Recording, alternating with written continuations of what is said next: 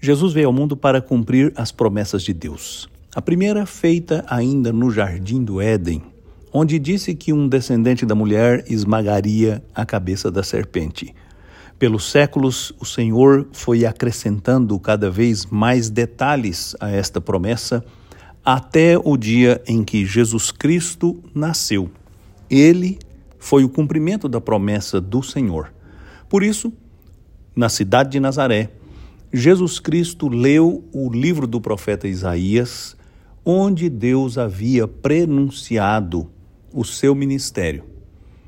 No capítulo 4 do Evangelho de Lucas, no versículo 18, nós lemos o trecho que Jesus Cristo compartilhou na sinagoga naquele dia, dizendo que através dele essa promessa estava sendo cumprida naquele momento.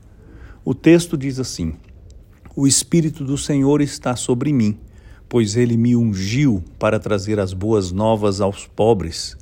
Ele me enviou para anunciar que os cativos serão soltos, os cegos verão, os oprimidos serão libertos, e que é chegado o tempo do favor do Senhor.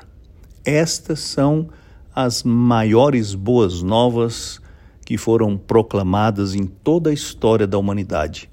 Deus cumprindo a sua promessa. Deus intervindo na história do mundo, pessoalmente.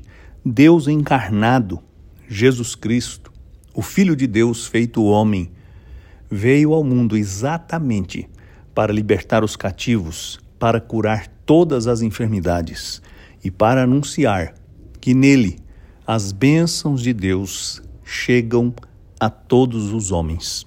Portanto, o que você precisa para desfrutar destas bênçãos é confiar em Jesus Cristo.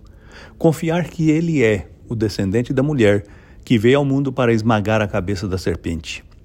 Ele é o filho de Abraão que veio abençoar todas as famílias da terra. Ele é o filho de Davi que veio assentar-se no trono para sempre. Jesus é o Salvador. Estas são as boas novas. Eu sou Agnaldo Faria, pastor da Igreja Presbiteriana da Moca em São Paulo. Vamos orar. Senhor, eu te agradeço de todo o coração porque Jesus Cristo veio ao mundo para nos dar vida, para transformar a nossa história. E eu te agradeço porque Ele é o cumprimento de Suas promessas. Te agradeço por Sua fidelidade, por seu amor e poder. Em nome de Jesus. Amém.